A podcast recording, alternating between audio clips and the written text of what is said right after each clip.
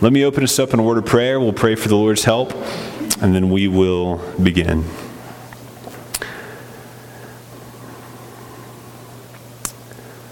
Father, I thank you for your kindness to us. It is displayed in so many ways. I marvel that you continue to bring the rain upon the just and the unjust. And Father, as I look into your word and as I see your standard for our life, I see how much I fall short. I, I don't love people the way that, that Jesus does. I don't serve the way Jesus did. I don't love you with all my heart, soul, mind, and strength. And Lord, even my best efforts fall short. So, Father, I know that I speak for those who are here. We are so thankful for Jesus, who died in our place and who lived in our place. And it's because of him that all of these glorious truths that we're going to talk about tonight are real. And Father, I pray against the mental fog. Some of us may be tired or sleepy. I pray, Father, that you would draw our hearts in, that your word would capture our attention that you would give us a curiosity in our minds so that we would start asking questions and be honest about the things we don't know or the things we don't understand so that we would know your word better. Lord, my prayer has been that in this class, as, as it concludes tonight, Lord, just that we would become better readers of your word. So, Lord, would you accomplish that? We'll trust you for it.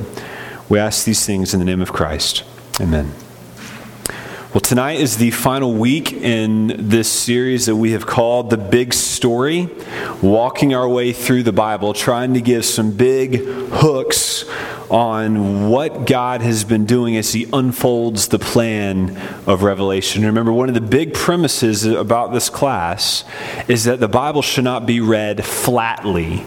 In other words, we have to read differently in different places of the scripture, not just because there's different genres, different types of literature, right? You read Daniel 9, very different than Numbers 1, and very different than Revelation 22, and very different from Romans chapter 1, as many of our ladies are studying. They're very different. And if you read it in the same way, you're going to be very frustrated, and your conclusions are going to be weird or wrong or not helpful. And we don't want any of those things. We want to be good students of God's Word. I talk with people all the time, and they know that I like books. And, and uh, just, just as a way of encouragement, if you're a Christian, God's primary means of communication to you is through a book. We are people of the book. So if you don't like to read, God gave us a book, right? So we need to learn to like to read and to think and to try to process some of this information. This book is massive and it's infinitely deep. And we want to give our lives to understanding it so that we can know God. Tonight, we're coming to the eighth. If you have a chart, you can see we're on that final eighth column. No surprises. You got the answers there for you. But we are coming to the perfected kingdom. So we are fast forwarding. We're looking into the future where God is going to perfect all and complete all of his work in bringing the kingdom to us it can be very hard, I think. I, I, I talk about this a lot. I, I, pray about it. There's just, there's just this sluggishness. We heard a sermon this morning about the glories of what God is going to do, and how many of us were tempted to be like, huh, right? Who went home this afternoon and just sat there with their mind just racing about all the incredible glories that we heard about? Right? We are creatures that are stuck in bodies and stuck in time, and we're so used to the same thing that we struggle to realize that there will be a day. A day that has weather, a day that is in a certain season, a day where there's events where it's all going to end. When you think about that, we may be here, we may not be here, but that so there's either a day where you're going to die or there's a day where Jesus is coming back everything in your life leads up to that. And we get so confused, living our lives and spending our efforts as if other things were more important. But one of these days, He is coming. and he's actually going to come. One of the ways that we can be sure of this, one of the ways that we can condition our hearts for this, is we can look back to that first period of waiting. You remember if you read the prophets, there's agony in their voice. They're begging, wondering, when is God going to come? I love reading Zechariah, right? About the longing. When is, when is he going to come? And then one day he came. He came. And the angels proclaimed him. Well, that day is going to happen again. And when it does, we will move into the final period of history, at least for our purposes. I don't know what God has in store. But we will move into the final period of history, and for us, we're calling it the perfected kingdom, when God consummates or completes all of his purposes for the kingdom. We're going to spend our time tonight in the book of Revelation. It's fitting that we've been studying this book in Sunday morning services, nearing, I guess, if drawn out over more than I guess about a year or so. I was teasing Mark this morning. I poked him. I said, So you're going to spend five weeks in the last chapter? Is that what you're going to do? That's what I would do. Uh, he's slowing down here at the end. We've been studying it for such a long time, and especially if you've missed some or, you know, fallen asleep or whatever, right? It's easy to lose sight of the big picture. So, we're going to do a quick overview tonight. This is the fast forward version of Revelation. This is the last book in the Bible written by the Apostle John during an extreme time of persecution. So much so that John was exiled to an island, right? Patmos, where he saw a number of visions. And as you likely know, this book is not written like a love letter from God. It's not written like Paul's mind boggling epistles, right? It's, it's different. It's apocalyptic literature, which means that it's heavy with symbolism, right? And one of the primary purposes of these visions is even if you can't sort through all the symbolism, which I cannot, okay, just so you know, I can't do, I'm, I'm not there yet we still can clearly see it's given to us as believers, even if we don't understand it all, as strength to persevere and to live, compelling us to live for this eternal kingdom which is actually coming. There are a couple of symbols, however, a couple of patterns, a couple of themes that you do not have an excuse for missing, right? You have an excuse. I, I, tell some people throw in their hands like I can't understand any of this. You can't do that, right? This is God's word. You got to work at it. But there's some that we don't really have any excuses for for missing. I got behind, right? Um, the first one is we should be able to clearly say there is a throne. There's a throne in heaven, right? No matter what where you fall on the eschatology, that's the big word for last times, on the last time spectrum, you got to say, hey, there's a throne in heaven. You know why? Revelation 4 2 says it, right? And once I was in the Spirit, and behold, a throne stood in heaven. And it's not empty, there's one seated on the throne. Now remember, we've been talking all through this study about the idea of a ruler, a king. All right, we're talking about a kingdom. And a kingdom isn't a kingdom without a king. A king doesn't have to have a throne, I suppose, but he's got to have a rule. Well, there is a throne in heaven, and it is a clear reminder to us that it is occupied.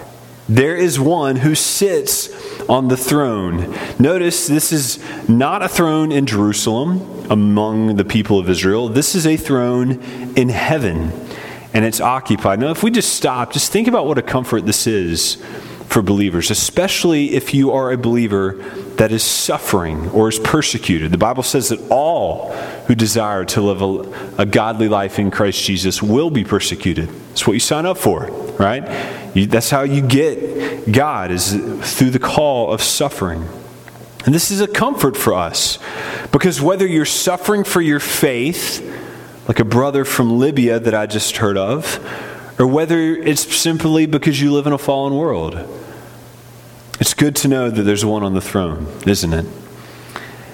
I don't know about you, but for me, when I look around, it seems kind of hard to find this evidence for God's kingdom. It doesn't seem like it's here. Other wicked people seem to be prospering in their ways. I mean, I was just hearing a report about how secularism has just been wildly successful in the Western world, right? We, have, we haven't really won any of the battles. It's secular, secularism is winning all of them. It can be so tempted to, tempting to think that this kingdom, because I don't see it, it's not, it's not real. But with eyes of faith, we can indeed see that there is a throne, and Jesus is seated upon that throne. I was reading uh, about an illustration of this, and the story goes like this Imagine that you're walking on a beach and uh, you're walking you're walking um, up the beach and you look out to the shore and you hear someone screaming out for help and you look out and you see a woman who's sort of flailing her arms and somehow i don't know how this would work but it's my illustration you see a shark that is also coming towards this woman so the woman's screaming the shark is coming and somebody in the background with a tuba is playing dun dun I don't know if that's a tuba. I guess it's just a keyboard, right? And and and, and you, you freak out and you say, Someone's got to help this person, right? You start running down the beach. And as you run down the beach, you come upon this scene where there's all these movie cameras and there's this big, you know, black chair that's got the word director on the back, and there's someone that's si- sitting on it and he's got a megaphone about his works. And he is like yelling out instructions. And all of a sudden, what happens? You, you realize, okay the, you stumbled onto a movie set and you understand the director has got all this under control, so you don't need to worry. Well, church, there's a director in heaven. And he has it all under control. You may not understand what he's doing, but look at the chair. There's a throne in heaven. Now, when it comes to interpreting the book of Revelation, we should say that we need to be humble, right? There are a lot of very smart, a lot smarter than you and me, a lot smarter than people you know, very seriously minded people that have tried and disagree about how to interpret Revelation. So, whenever you meet some hack who spent 20 minutes trying to figure it out and he claims he's got it all sorted out, you should, you know, keep on your merry way. Now, I mostly agree with Mark's interpretation of Revelation. I'm evolving, right? Can I say that word in church? I'm evolving. I'm trying, I'm trying to sort all this out. I have switched my positions a few times over the years, uh, humbly trying to sort this out. I'm not going to go through all the, the views that I've got listed down here, but I think we should say this Revelation is not intended to be a time chart right? It is not primarily given to us as this script that we can look forward and know exactly how such and such is going to, you know, is going to fall. It is not intended to do that. However, um, and, and, I'm skipping some stuff here for time. Um, as Mark has said, Revelation does have this series of repeating sequences. I don't know if you think back to I guess last fall when he started talking about this. I guess before that, uh, much summer. When did he start? Summer, yeah. May the first. There you go, man. All right. There, there are these repeating sequences. We've seen seven seals and seven trumpets and, and seven bowls, and I completely agree that they are to be interpreted in parallel. They're not chronological, they're not sequential, but they describe the same period. So, broadly speaking, we could say something like this. For example, the image of the four horsemen, they do not, they represent the aggression and the bloodshed that will mark all of the ages between Christ's ascension, his first one, and the return, the last days, as we talked about last time. And then we come to the last several chapters of the book, and we actually fast forward and look to the end of time, where we will see that Jesus actually destroys evil and then establishes his kingdom and his new creation. So the key thing to note is this it's almost like a, a circle, right? It, it's repeating, it's interpreting itself, it's, it's to be layered on top of itself. Perhaps you've seen, I don't, we don't have cable, so we don't have to watch these anymore, but the guy that cuts my hair, I go in and this show's usually on, and I just get mesmerized. You've seen the show where they they do the home remodels. You know, it's like they show you this dump of a house, and then with like twenty five thousand dollars, they can make it a million dollar house. You know what I mean? I, I know they got something funny going on with those because I'm like, if I took my twenty five thousand dollars, it would not look like that, right? Okay, but but you get how those things work. You you have uh, you have some apparently very good looking people who are in construction. And they go and they take down all the old stuff Right? They, they tear down the wall, they rip up the floors, they pull out the linoleum and, you know, bust out the cabinet, which you're an idiot for picking, right? And they make you feel bad about it. And they, they tear all that stuff out. And the key is, is that the new materials won't come until the old materials are already gone and out of the way, right? You would not want to put your new, like, velvet, I don't know if they do velvet couch in a room where they're sanding sheetrock, right? Obviously, that would, that would not, you don't want to be in a room where they're sanding sheetrock. No, it's been my experience. But but the new doesn't come until the old is gone. Right? It's the, it's the phrase out with the old and in with the new. We see that's God's plan for restoring the world. That's a helpful picture for us. God will not introduce the new creation until he removes the old. That means every trace of sin that has spoiled his world has got to go. He's got to sort it out, he's got to take care of it. Excuse me. Like sneezes. Is that a part of the old or the new? You see, before God creates the new heavens and the earth, He's going to remove every power of evil and every trace of its own its old reign. And He's going to begin, fittingly, with Satan himself. In Revelation 17, chapter 17 through 20, we, we see how God is describing how he will accomplish this. And this is where we need to pay attention to a very important phrase because this links so much of the Bible together. Let's f- talk about the fall of Babylon. Look at Revelation 17, verse 1, right? Here we're introduced to a woman that the text identifies as the great prostitute. It's not a nickname I'd recommend for your toddler if you got you got to tell her, right? That's not something you want to be called, right? The great prostitute. Elsewhere it's called Babylon the Great, which helps us understand that this is obviously a symbol. Another some interpreters describe this image as being the mother of all prostitutes. It's very graphic. But look at what chapter 17 verse 1 says. Then one of these seven angels who had the seven bowls and uh, said to me, Come, and I will show you the judgment of the great prostitute who is seated on many waters. Okay?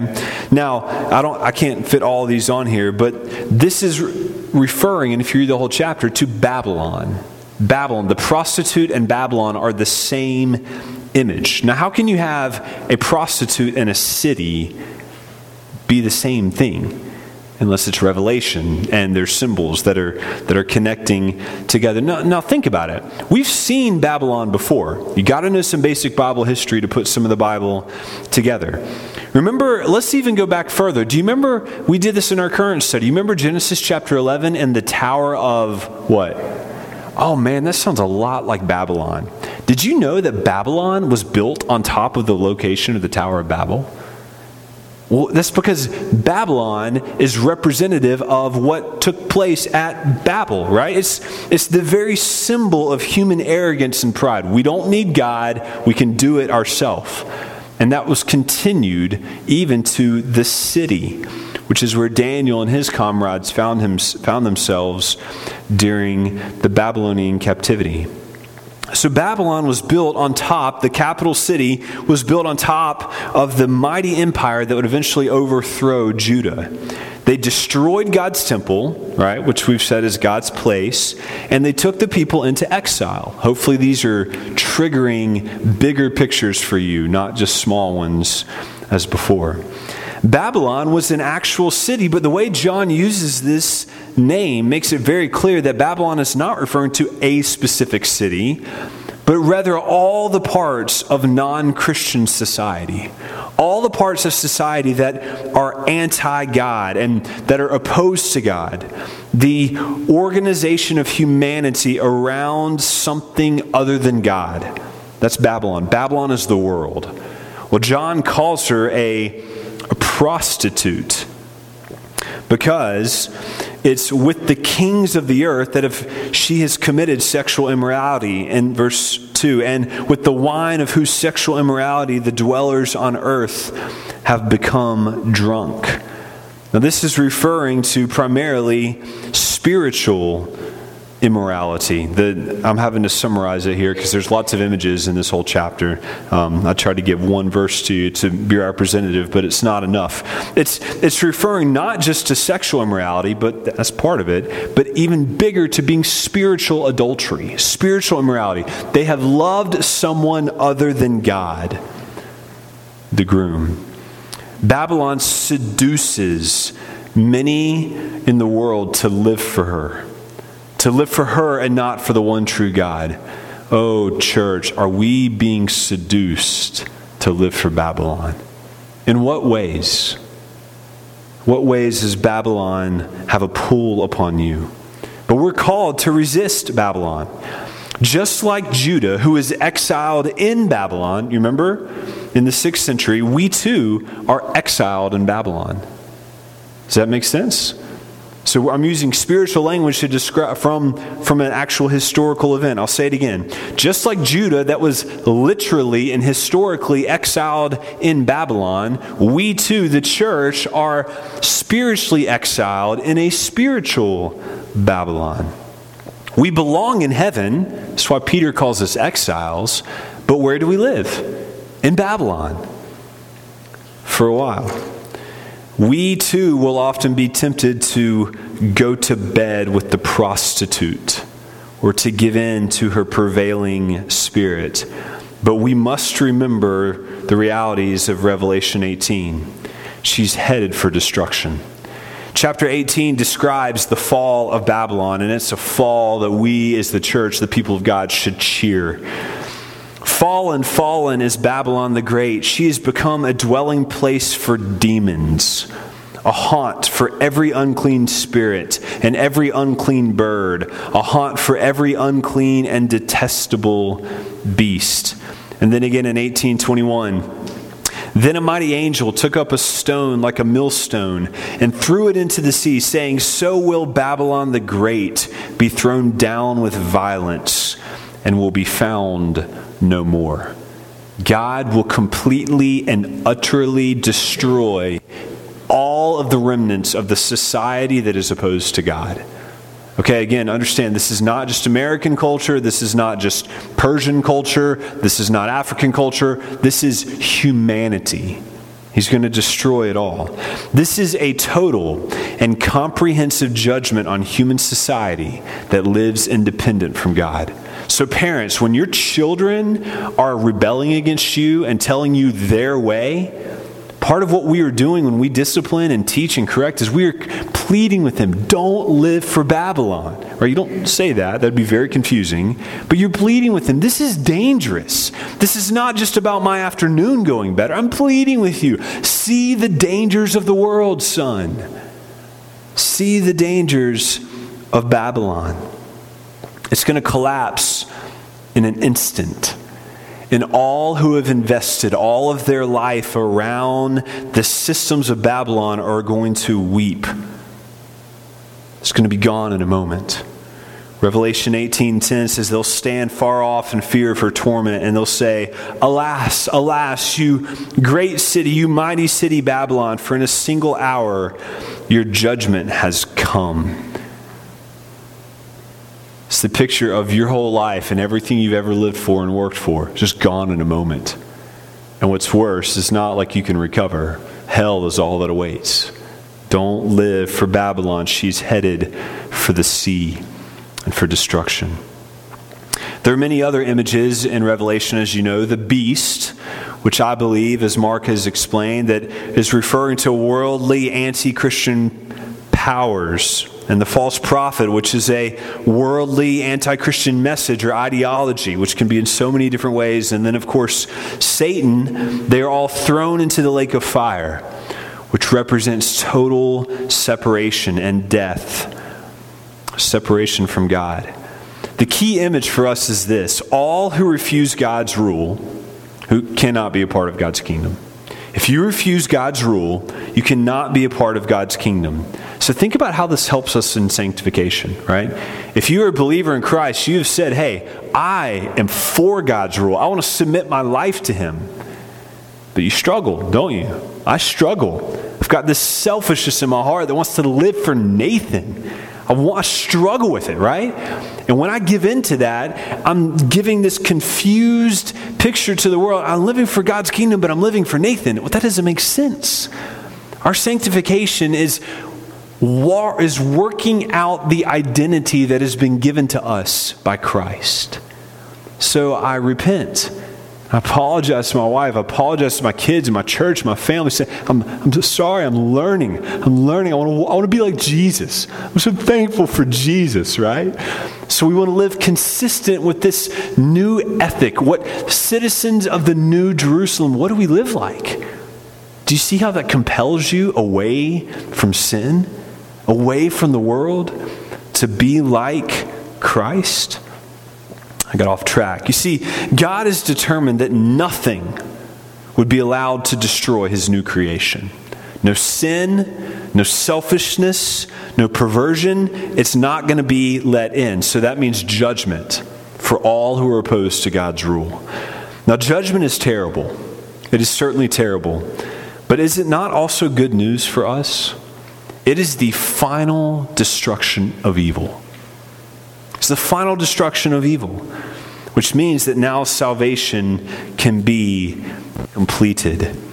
So now that the destructive and corruptive, wicked powers of old Babylon are destroyed, now we can see that God is ready in Revelation 22 and 20, 21 and 22 to establish his new world. The stage is now set. It's ready for God to complete his work of salvation that we've been anticipating all the way from back in Genesis chapter 3.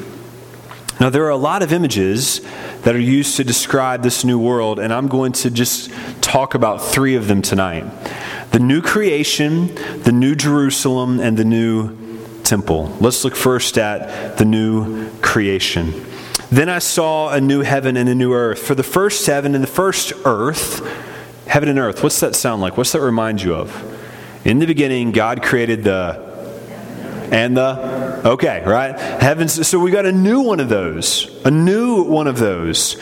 The old, the first earth had passed away, and the sea was no more. You see, God has plans to completely establish, to establish a completely new creation, right? Heavens and earth is referring to the fact that there's sky and land, I believe, in this context. It's not clouds floating around, not some urethral place where you float on wings and feel silly and shoot arrows or whatever, right? We're talking about a physical place. Since God made everything, He's the creator that means that he cares about his creation. He's not going to abandon it, he's going to fix it. And since sin has affected everything, every part of creation, we were explaining to my daughter the other day as we pulled a thorn out of her finger, this is because of sin. And in the new heavens and the new earth, there will be no thorns because there will be no sin.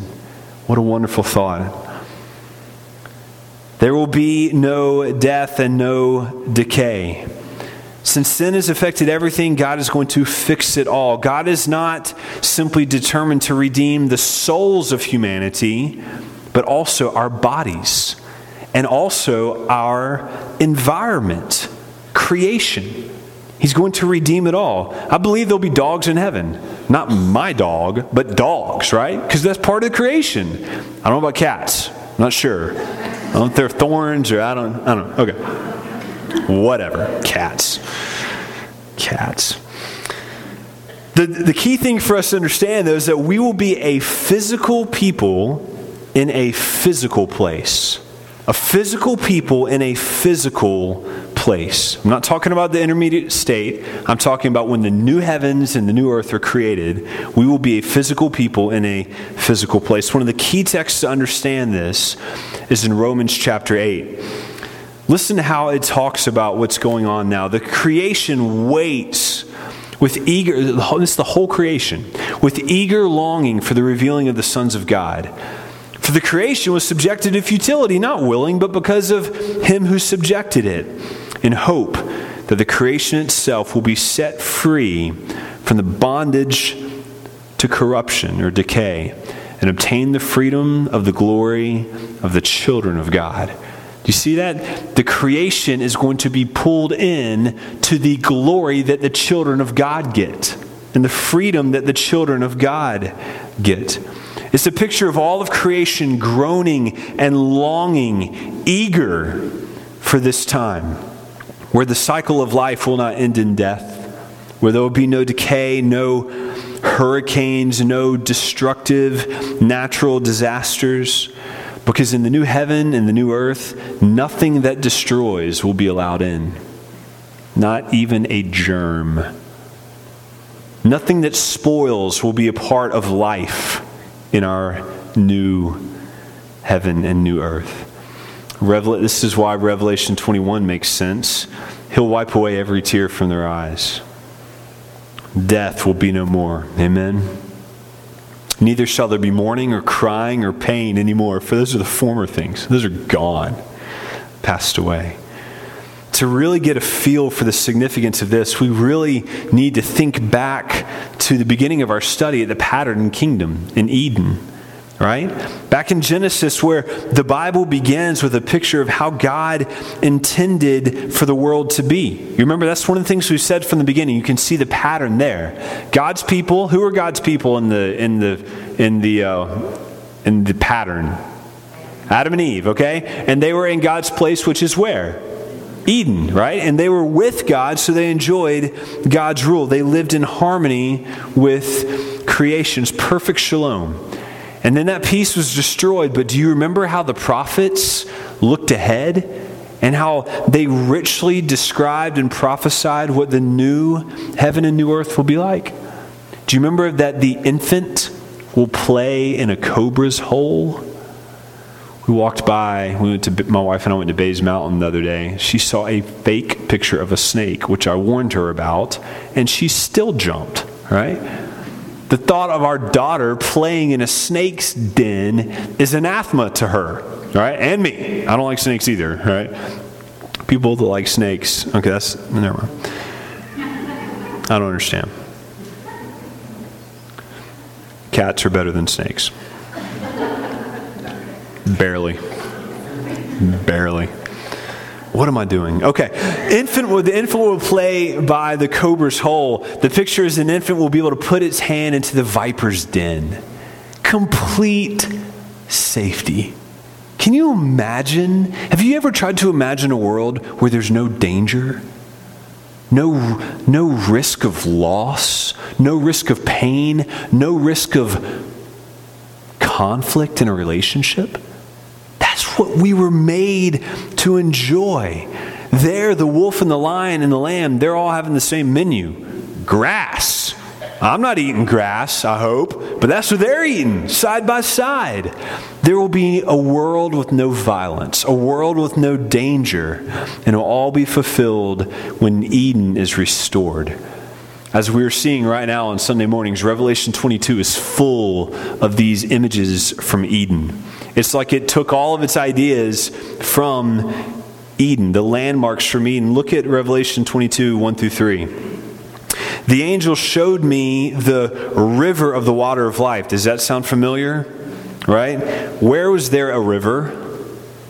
In Eden, also Ezekiel 40 to 48, if you remember the prophesied kingdom, the river, rivers flow, uh, rivers are central in the scriptures, right? There's a river of the water of life, bright as crystal, flowing from the throne of God. What does that make you think of? Again, Ezekiel 40 to 48. And the land through the middle of the street of the city, also on either side of the river, the tree of life. Well, where have we seen a tree of life? Eden, right? With 12 kinds of fruit, yielding the fruit each month. The leaves of the tree were the healings for the nations. No longer will there be anything accursed, but the throne of God and of the Lamb will be in it, and his servants will worship him. Do you see we have a river?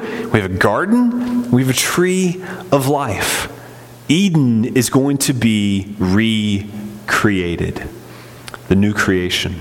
The second image is that of the new Jerusalem. This might be newer for us than perhaps the new creation.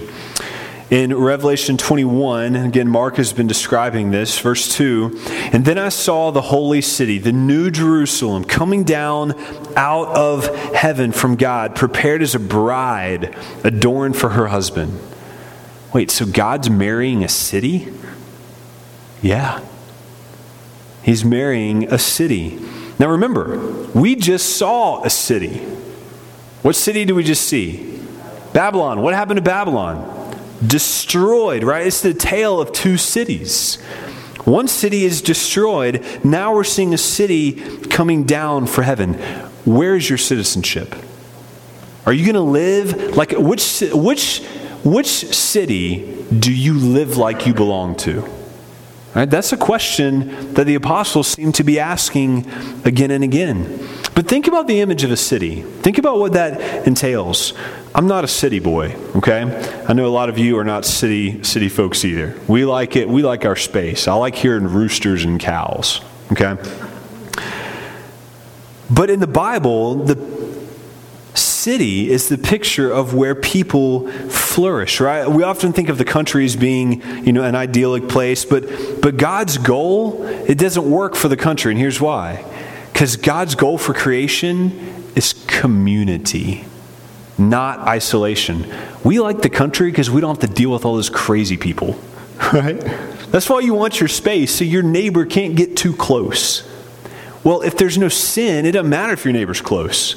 Because number one, you're going to be kind and love the way you should. And number two, he's going to be kind and love like you should. And so you're going to have this great relationship. It's totally different. I mean, can you imagine a community without sin? Can you imagine what your marriage would be like without sin?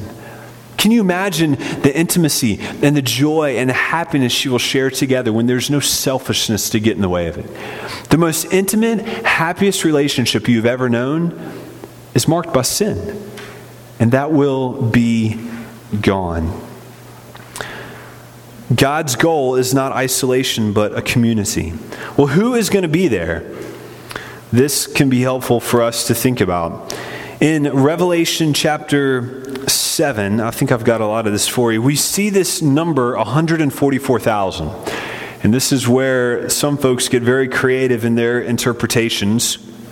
But let's read this text. Now, what I did is I, I put a dot, dot, dot. It goes through and describes 12,000 from the tribes of every one of the tribes of Israel. So I'm just gonna, I got one in here.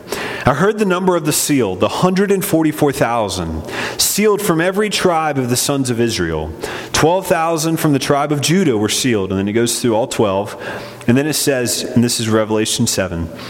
After this I looked, and behold, a great multitude that no one could number, from every nation, from all the tribes and peoples and languages, standing before the throne and before the Lamb, clothed in white robes, with palm branches in their hands. Oh, here's the text. There we go. There's the reference. 144,000. What does that mean? Well, I believe that 144,000, that number represents the totality of God's people. In other words, all believers. We see 12,000 from each tribe. The text goes through painstaking detail to explain that. Which, if you've been following along with my argument, I would argue since God is making a new Israel, we, his people, are the new Israel that we see this image of 12,000 from each tribe, a, a, picture of completion, right? In other words, no one is missing. He will bring home all of his people.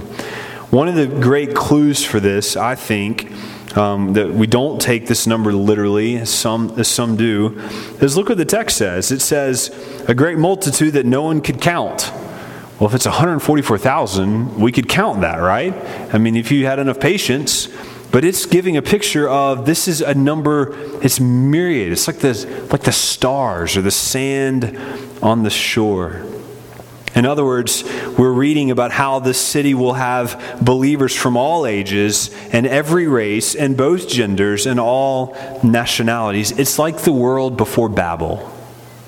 God is undoing the curse. This is god's new multi-ethnic community if I could just pause and say, this is a reminder for us of why racism is so wrong. It's part of Babylon. It's going to be thrown into the sea. It is anti heaven. and it's anti church and it's anti kingdom of God. So you can read my thoughts on that in the newsletter if you like. But it's a reminder to us in heaven, there will be blacks and whites side by side praising the Lord. There will be Arabs and Jews side by side praising the Lord. The church, we're to be a reflection of this now, which is why racism makes no sense for the people of God. That's the New Jerusalem. But we have a third image, and that's the image of the new temple. Revelation 21 I heard a loud voice from the throne saying, Behold, the dwelling place of God is where? With man. He will dwell with them, and they will be his people, and God himself will be with them as their God. Now, again, we need to think back on some of our old images for this to have richness for us, right? Do you remember the Old Testament tabernacle and the temple, right? That was how God lived among his people. In a very, very special place with all the ceremonial stuff, very precious metal, very special, important people wearing important clothes, and they would kill a bunch of animals, and they would have all these special washings and all these sacrifice, all this stuff going on.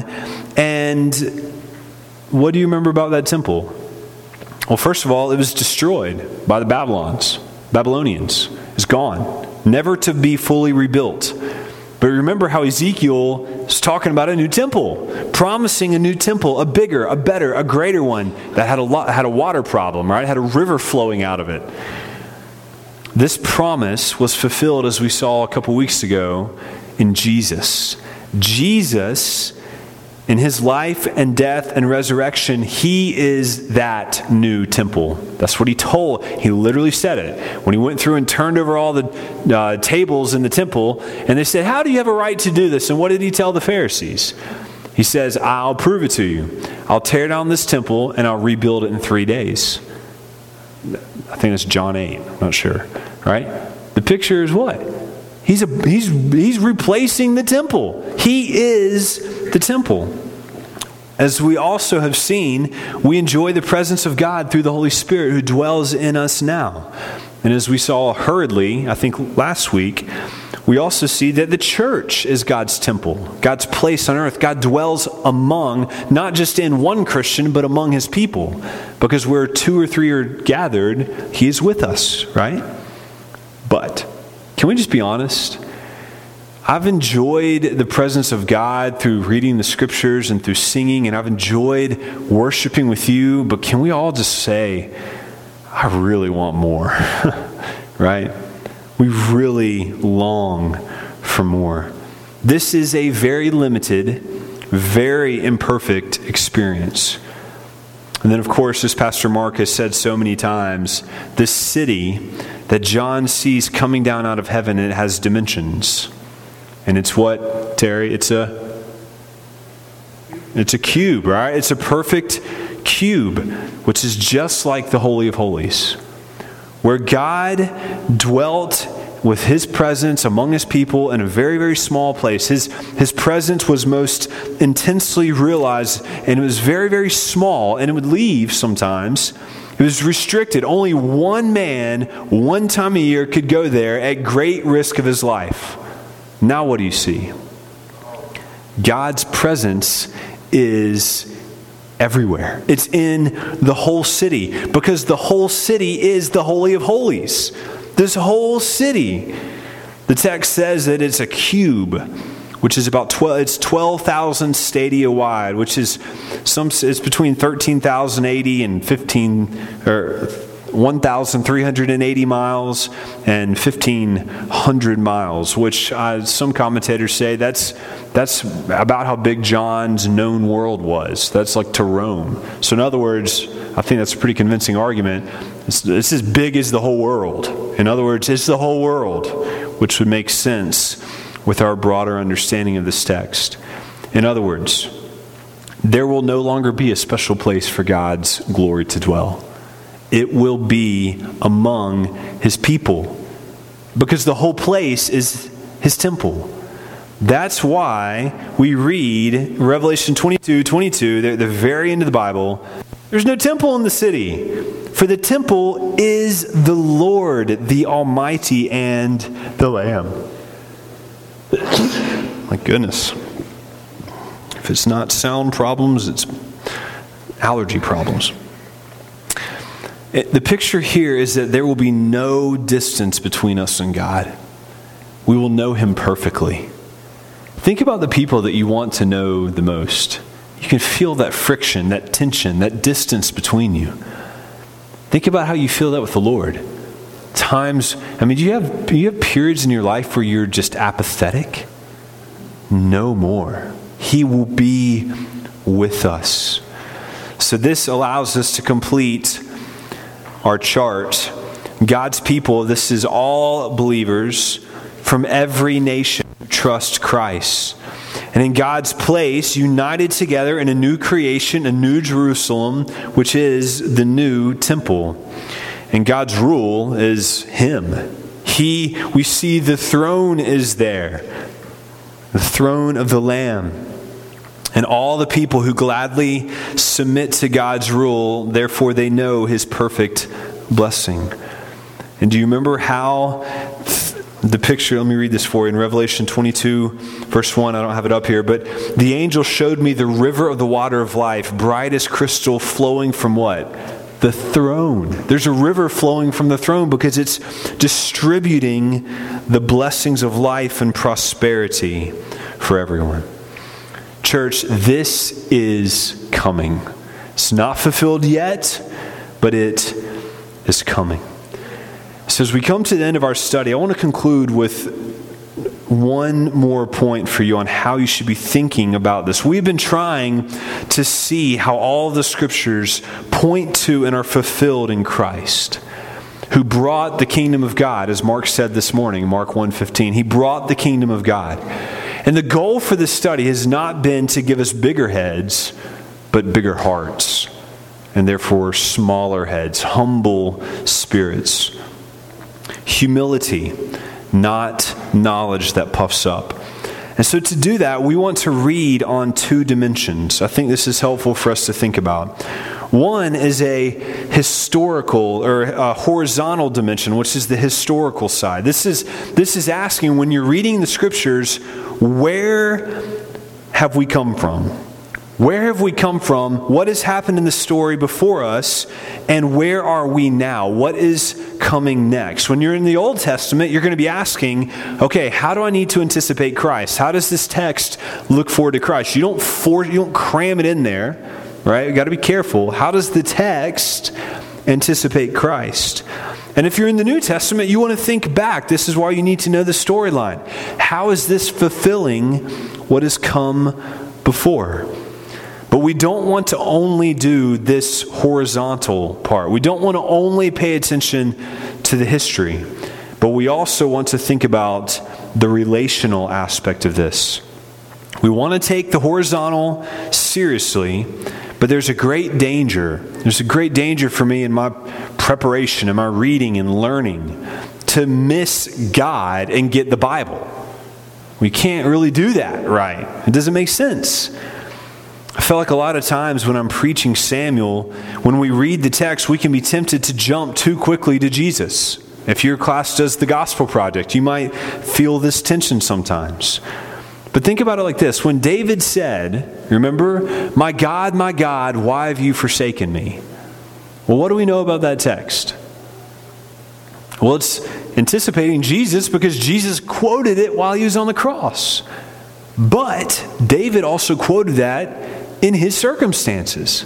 We don't want to skip David and skip that circumstance and go straight to Jesus so quickly that we blow past the Old Testament and forget that God actually worked in David's circumstance. We need to learn from that dimension. God is the hero of the Bible, so no matter where we are reading, we want to learn about him and how we should respond to him. That means that when we're reading about the Exodus, we should be actually concerned about how God actually delivered a literal nation from physical, literal slavery, not simply foreshadowing the great Exodus that we will enjoy, where we're freed from the tyranny of sin. So, the big question that that gives us is what does this passage tell me about God? It's the other big question for us. What does this passage tell me about God? We want to let each text speak on its own right before we consider how it jumps to Christ. Every text in the scriptures will tell us something about God, which means that it says something about how we should relate to God. So let me encourage you consider both horizons, asking, Where am I in the Bible storyline? How does this anticipate what's coming? How does this fulfill what has already happened? How's this looking forward? But also, what does this passage tell me about God? At the end of the Gospel of Luke, Jesus is on the road to Emmaus and he's speaking and he's describing, and the text says, And beginning with Moses and all the prophets, the risen Lord interpreted to them in all the scriptures the things concerning himself. I can't imagine what that conversation must have been like.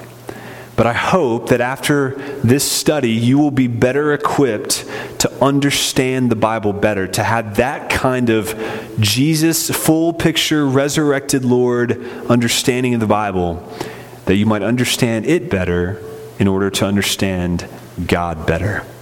So I'm praying for you in your Bible reading. Let it be true of us that we are a people of the book who know God by His Word. Let me close this in prayer. Father, we praise you and thank you that you've preserved your word for us, that you've given us the scriptures. And Lord, I pray for each person here and myself, Lord, that we would never be bored by your word. We know that whenever that is the case, the problem's not with you, it's with us. So help us ignite fire in our hearts to know and understand and read your word and to take it seriously. Help us to be people who bleed Bible and who long to know you and submit ourselves to you. We ask these things in the name of Christ, our Lord and our King, who is seated on the throne. Amen. You're dismissed, church. Go in peace.